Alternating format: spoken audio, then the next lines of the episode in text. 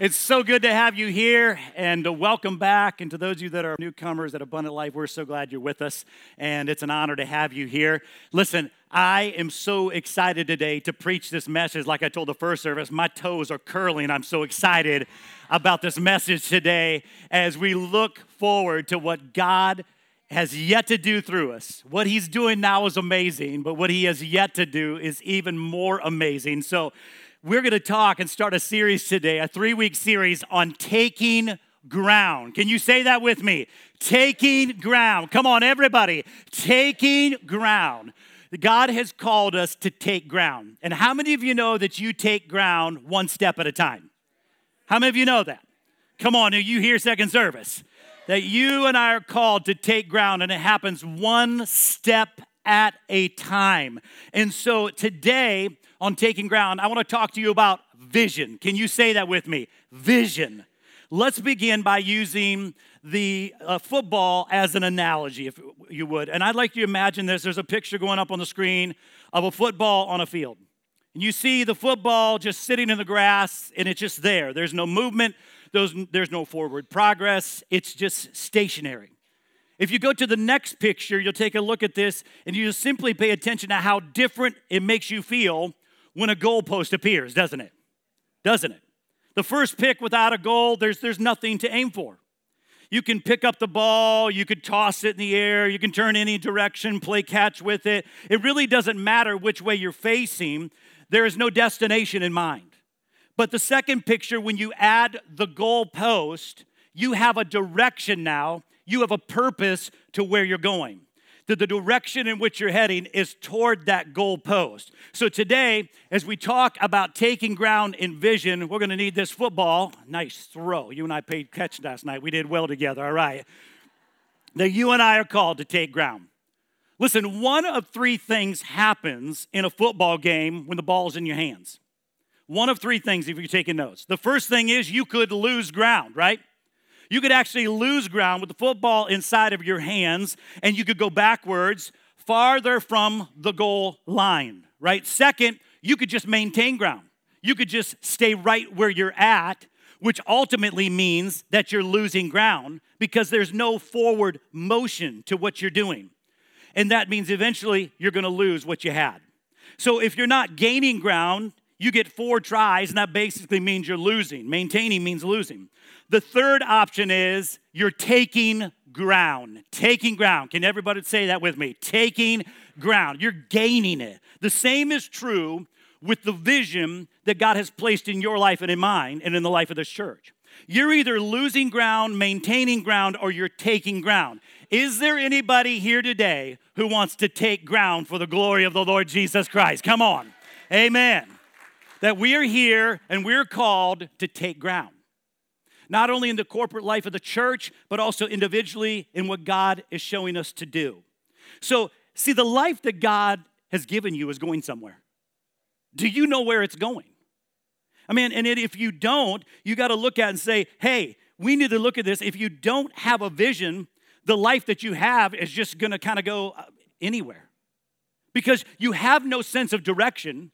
You don't know where the goal line is. And so scripture helps us with this in Proverbs chapter 29 and verse 18. It says, Where there is no vision, the people what? The people perish. Where there is no vision, another version says, Where there is no vision, people cast off restraint. That is heavy duty. That is heavy as you look into that exactly what that means. And I'm going to talk about that in a moment. Think about it. Without vision, you have no plan, you have no goal, you have no vision. Thus, you have no restraint. We live in a world full of people that don't have restraint. Are you with me? Many people that are running aimlessly after things because they don't have a goal line in their life of what they're going after. So people move into instant gratification. You know, what appeases me now, this is what I want to do, and I want it, so I should have it, so I'm going to do it. You could be a teenager today and you wonder what life is all about. But the moment you establish the goal line and the goalpost in your life, you begin to figure out your life has purpose. That goes for any age inside of this room or in the sound of my voice online that you understand that. Without vision, you just head off into a lot of different directions. Without vision, you kind of just do your own thing rather than moving your life forward. God created our lives with endless resources and possibilities. If you believe that, say yes. That is His word. It starts with having a vision, though, in agreement with God's plan for you. How many of you got that? It starts with you and I having a vision in agreement with God's plan for you. 3 John 1 2 says, I would that you would prosper and be in health, even as your soul is prospering. That we bring our lives under the submission of the Lord Jesus Christ, and this is his word amongst the many that he's written over us. And so today, what I want us to look at is this story of the people of Israel who were slaves in Egypt for 400 years. And there's, a, there's a, so much of the Old Testament is dedicated to the children of Israel that went through this process and were in Egypt. And then we're going to talk about the next step. But I want to let you know there was a lot of generations. 400 years is a lot of generations, isn't it? 400, genera- 400 years is a lot of generations of people that went through, and, and the word tells us what happens. But I want you to know this that God has a better place for you. And this is, as you understand scripture, Egypt is the land of not enough. Egypt is the land of not enough. When you look at scripture, it's the place of not enough. Been there 400 years. In Egypt, life is dictated to you. In Egypt, you are in bondage. In Egypt, you are under their slavery. Now, it's amazing because many people, maybe even in this room with the sound of my voice, don't know anything but Egypt in their life because it's what they grew up in. It is all they've ever known. Some grew up in it, some ended up there. But one thing is for sure it's not God's plan for you and I to stay in Egypt. I said it's not God's plan for you to stay in Egypt. Amen?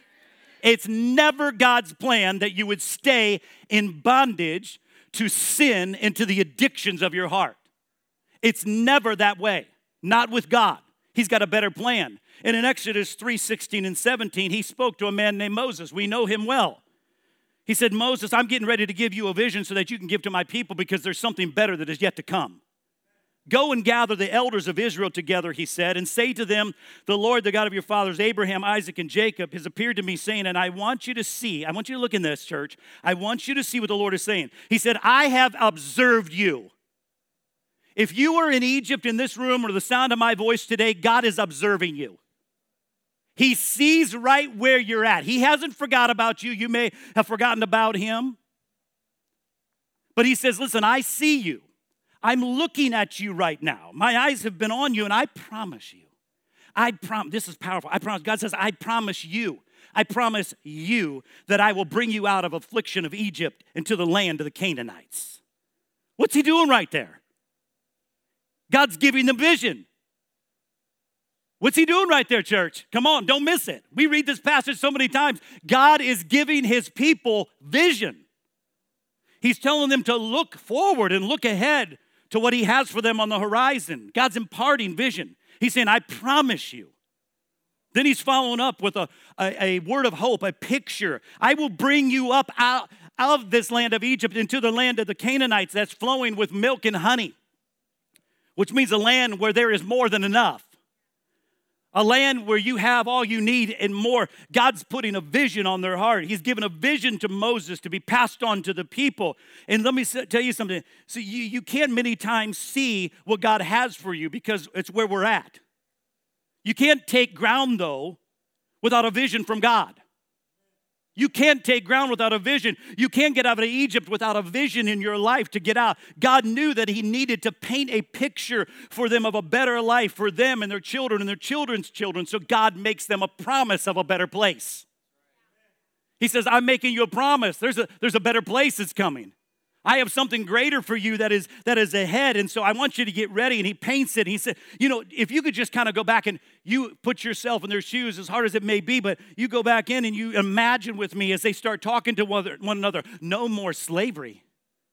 No more slavery. No, no more slavery. No, no more. No, no, no, no more slavery. No more slavery. It stirred within them, and they're like, let's go. And Moses like, are you ready? And, and yeah, yeah, are you ready to go? He's talking to the children of Israel. Where do you want to go? We want to go to the land of greater possibility. And where that starts is with a vision every time. Without a vision, those people would have perished in the wilderness. And let me tell you, 400 years, many of them perished.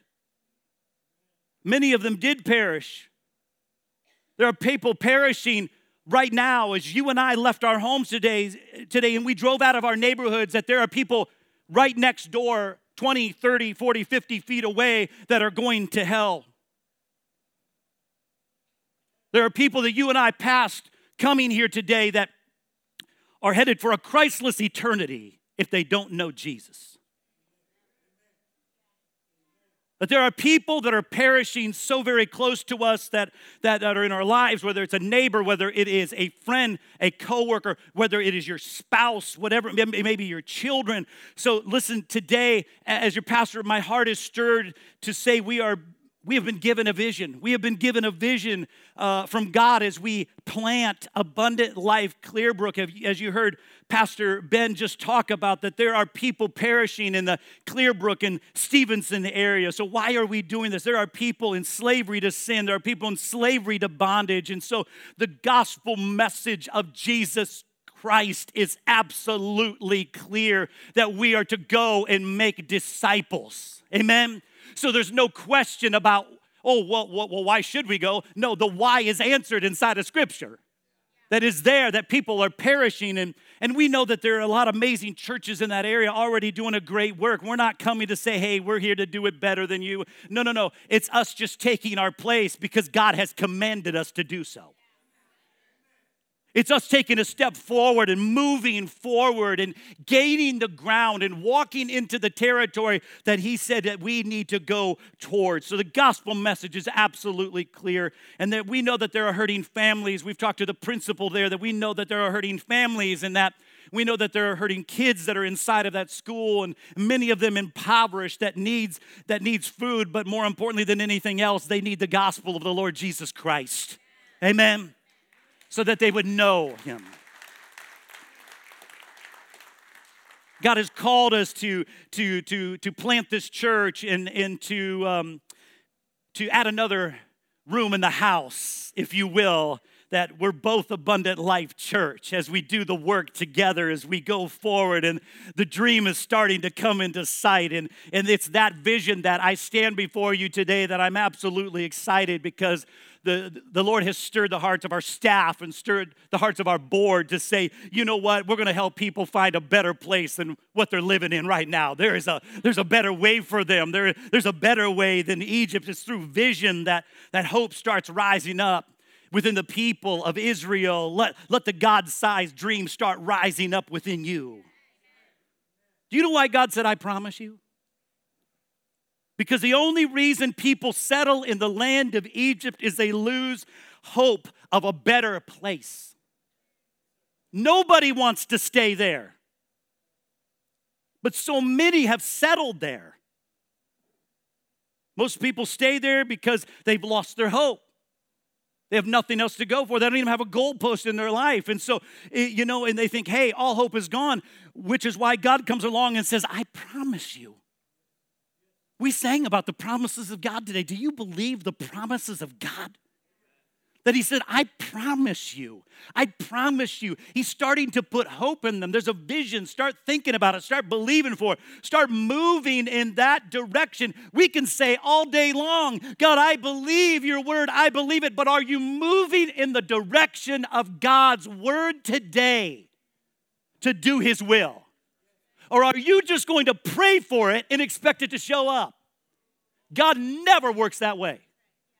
The people of God have got to be mobilized in these days to get up and move the ball forward and move the kingdom of God forward.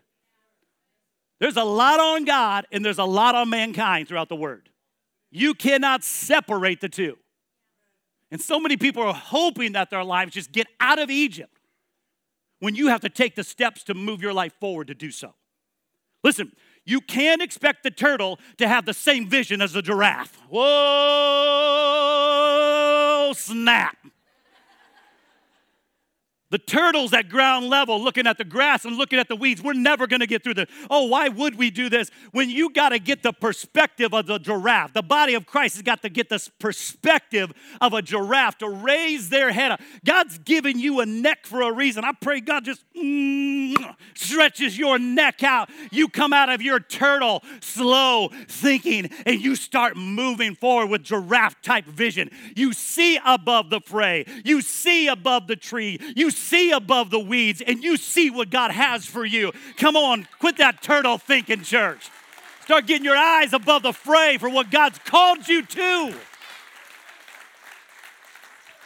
Oh, we're in deep weeds. This is never going to work out. Come on, we got giraffe vision. God's given us that to look above, beyond, forward, to see beyond what other people may just see is just grass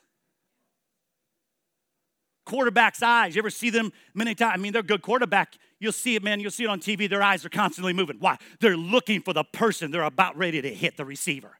Constantly looking. Oh, that option's out. That boom. You got to lift your eyes above the fray.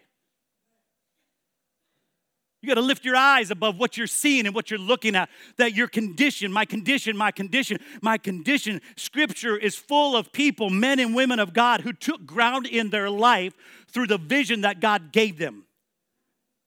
The Bible said, Hey, I want you to advance. God says, I want you to advance. He wants to move us forward. That God has a vision for your life, and it's the best way to advance your life. And it begins by reading the word of the Lord because you realize that His Word has everything to do with His will. And if you can get that planted within your heart, you're going to come out of the, the turtle thinking, you're going to come into giraffe sight. You're going to begin to look above the fray of what God is saying. You have to believe that you can. That even though self doubt will come, you begin to look at all that's going on. M- more than all that, you look for God's vision. You must believe that you can take ground today. Next year, at this time, we will not be where we're at right now. Yes, there'll be abundant life, Stephen City, but then there will be abundant life, Clearbrook. And then I don't want you to get locked there because we believe that other doors are beginning to start to open around us, that there'll be more, more opportunity. This is what we've been praying for. So I want you as a church to understand don't be surprised when it happens. Come on, don't pray for it and say, oh, well, I just hope. No, we're expecting it. We're expecting it. We're expecting it. See, you can't be who you're going to be in who you used to be at the same time.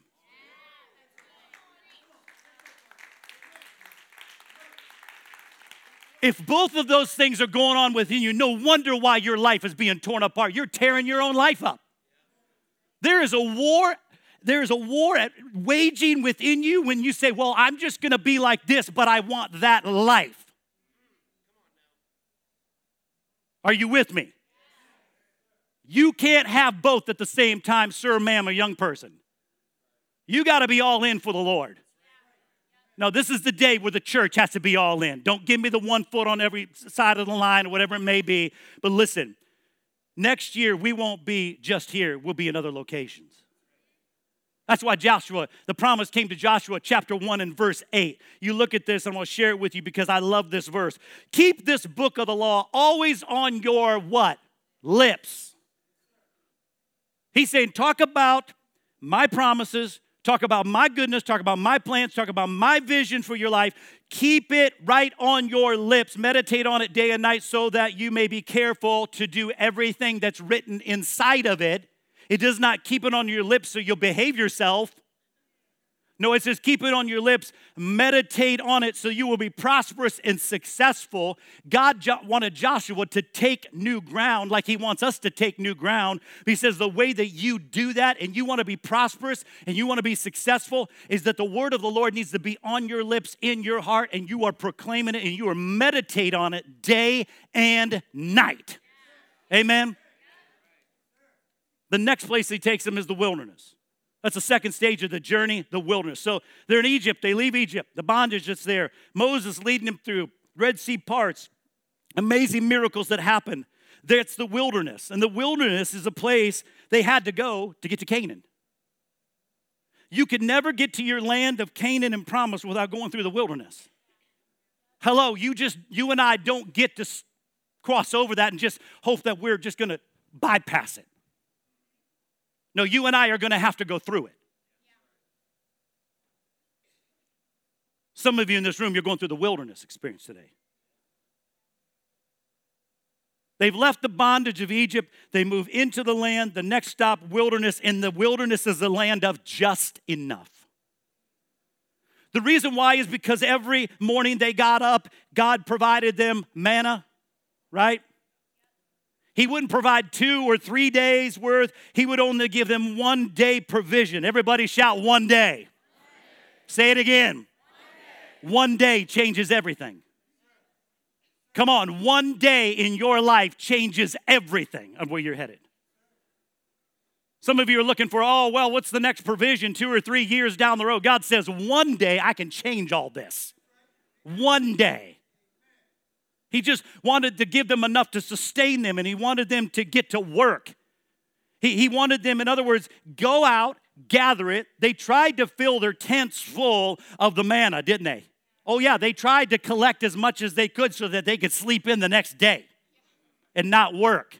And God says, No, I want you to work. I want you to get up and use the intellect and the skills, your spirituality, and use your feet and use your hands to do what I have called you to do. Don't be sitting there. Get up. Use what I have given you right now. I will give you manna, but I don't want you sitting back and doing nothing. It was one day at a time, and it was enough. The toughest thing about the wilderness is, in some ways, it's actually harder than Egypt because there's a point where you don't qualify anymore for government subsidy. It's getting quiet. When you branch out and leave dependency, you head into a wilderness toward a better life. There's no promise of the next meal. You don't thrive in the wilderness, you survive there. Are you hearing me today? Because we are identifying with the stage of life. It hits us where at. Many live and have grown up and only know the wilderness. But I, I want you to know that, God, I, I want you to understand this. Wilderness is not a location that God wants you to live in forever. One of the most common mistakes people make in the wilderness is they allow their discontentment to cause them to get a bad attitude. So they have allowed their bad attitude to get in the way and to impede their progress of the goalpost. So all they do is murmur and complain like those did in the wilderness. And it impedes their progress forward. It impedes the forward progress of where God is taking you. You in your in your marriage, sir or ma'am, today, there may be you're just murmuring and complaining. It's keeping you from the ultimate goal of oneness in the Lord because you just keep murmuring and complaining. You think you're headed towards that goal, but what it is, you've allowed that to impede your progress in your life or in your home and in your workplace. You've allowed all of those things to come between you and God, and you you think that you're headed there, but you're really not. You're aimlessly like the ball just sitting on the field, going nowhere, tossing it to yourself. See, it's in those times that we allowed, we allowed our murmuring and our complaining, and that's the tendency in the wilderness. The tendency in the wilderness is I'm gonna complain and I'm gonna grumble about everything that I don't like. And let me tell you, if you're a murmurer and you're a complainer, you're in a place of complacency today. No, hear me, because I'm just talking God's word. I'm not just saying what I want to say. This is God's word because the Israelites started complaining. Murmur, complain, grumble. How many of you ever been to Disney and you've been to Disney and you've been on that ride? It's a small world after all. Come on, a few of you. Yeah, yeah. So uh, that song originated with the Israelites. It's a small world after all. It's, it's small, small world. Yeah, when you live in the wilderness, it's a small world. Well, it didn't originate with the Israelites, but I'm just kidding you. So they keep going round and round. Yeah, it's a small world. It's a small world. Yeah, well, yeah. 400 years, and many of them died there. Church, we could stay right here and just think about us and us only. Do you even know that? Oh, it's just about us, man. Are we doing an amazing job? Thank you. Oh, man, you know, without noticing a world that is perishing right next to us, right outside our door, people right in our homes. This is why we're compelled to go and plant and add another room onto the house so that we don't die here. No, no, no. You got to understand me. If we stay, we die. I've studied the church long enough to know that there are life cycles in the church. And there comes a point when you are healthy enough, you have to say this it is time for us to reproduce and multiply.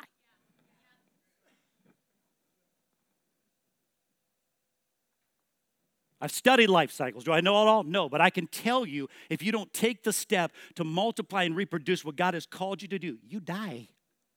No, you die. That's why we're compelled to go and plant another, add another room. See, you get satisfied in the wilderness sometimes, but the early church shows us the beauty of a spirit filled church that reproduced God's life and planted other churches that multiplied. Well, Pastor, I just want to let you know something today. We're just fine in our group. We have six wonderful people, and we don't want any more. We're fine. We're fine, Pastor. No, we don't. We, we don't want our we don't want our group to grow. I mean, why would we want our group? Blah blah blah blah blah blah blah. Listen, you can be just fine and disobedient. You think you're just fine. You're disobedient. Do you love me today, church?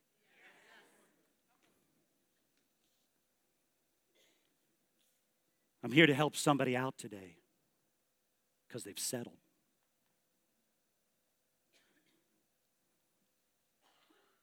It's the wilderness areas of your life that you will get major pushback. Yeah, the enemy is there, he'll push you back.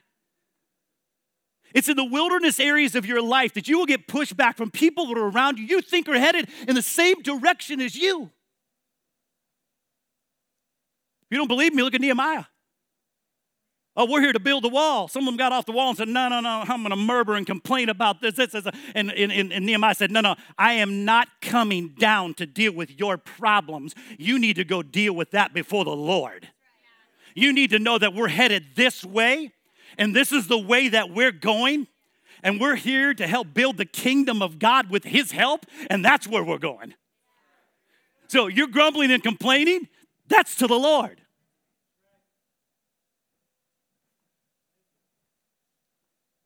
It's in the wilderness that you will get pushback for your dreams. You go after your dream, you go after the promises of the Lord, I will tell you, you'll pushback from people that say they're going in the same direction as you. You better know the vision and the dream that God's put upon your heart. There's nothing wrong with being discontent, but it's how you respond to it.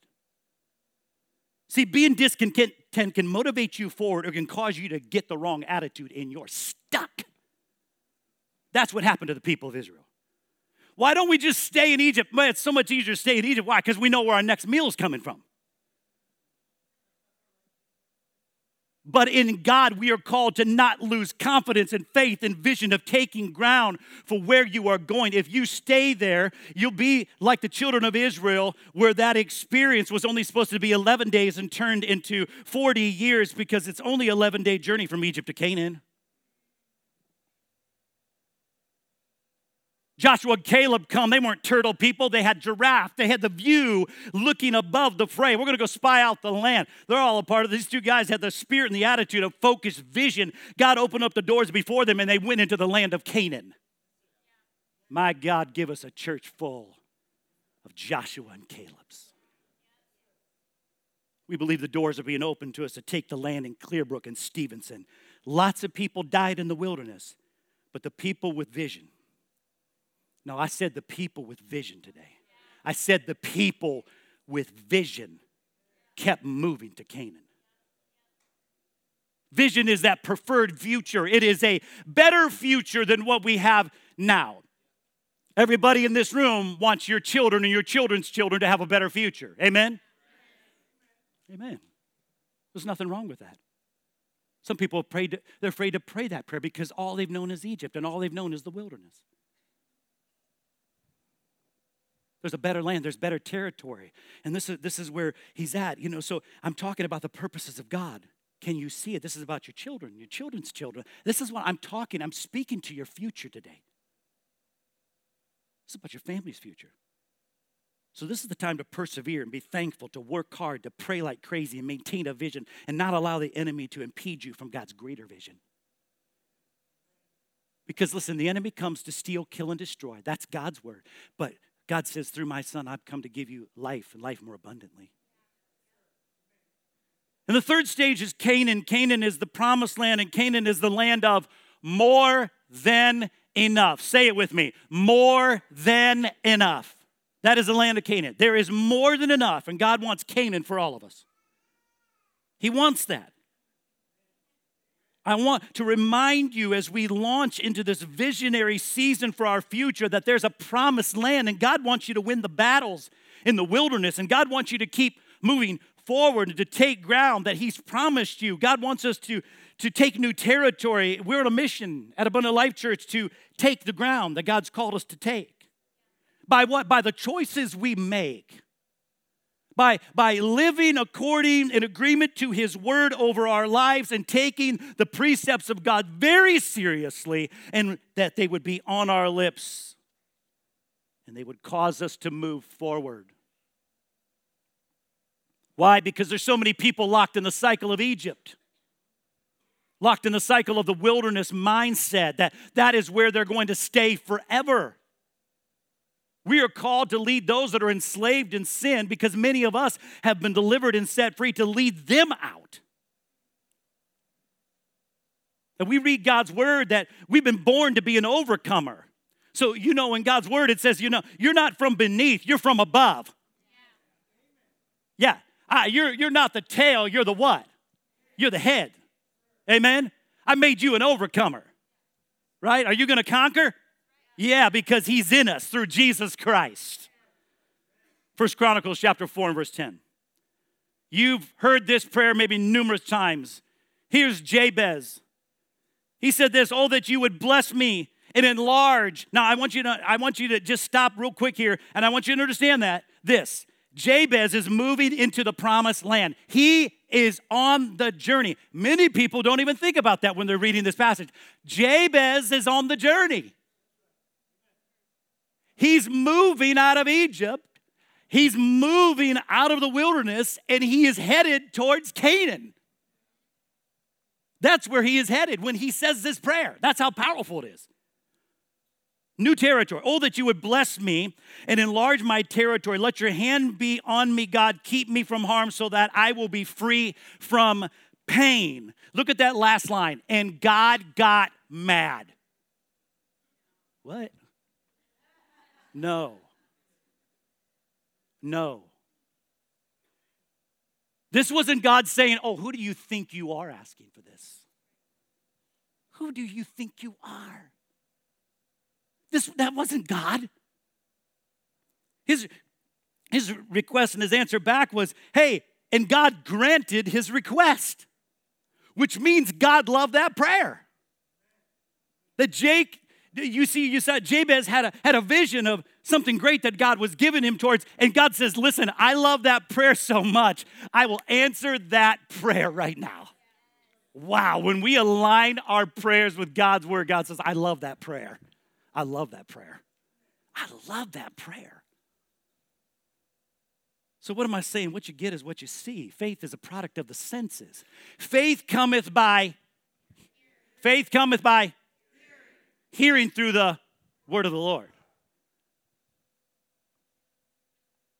Faith is a product of the senses. Can you see it? Can you hear him? The church of Jesus Christ must get a deeper, hear me, a deeper revelation of Jesus now.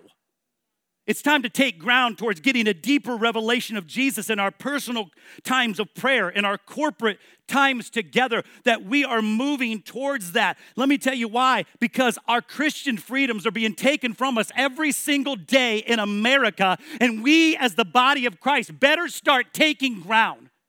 Quit just letting the ball sit on the field and hoping that we're going some way. We're not. The body of Christ has to pick up the ball. So many people are playing defense in Christianity. God, no, no, no. We're on offense, church. We're on offense.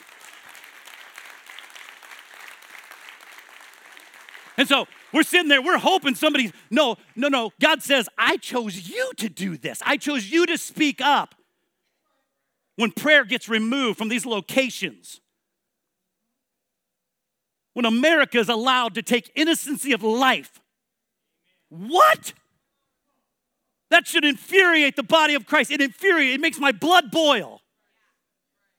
But the body of Christ many times sits there and just takes it, and we never speak up for the, for the God of creation, of what He's spoken over us.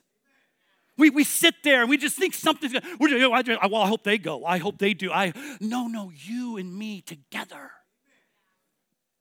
Faith is a product of your senses. What you get is what you see. See, we gather together, not alone. And what we do today matters for tomorrow.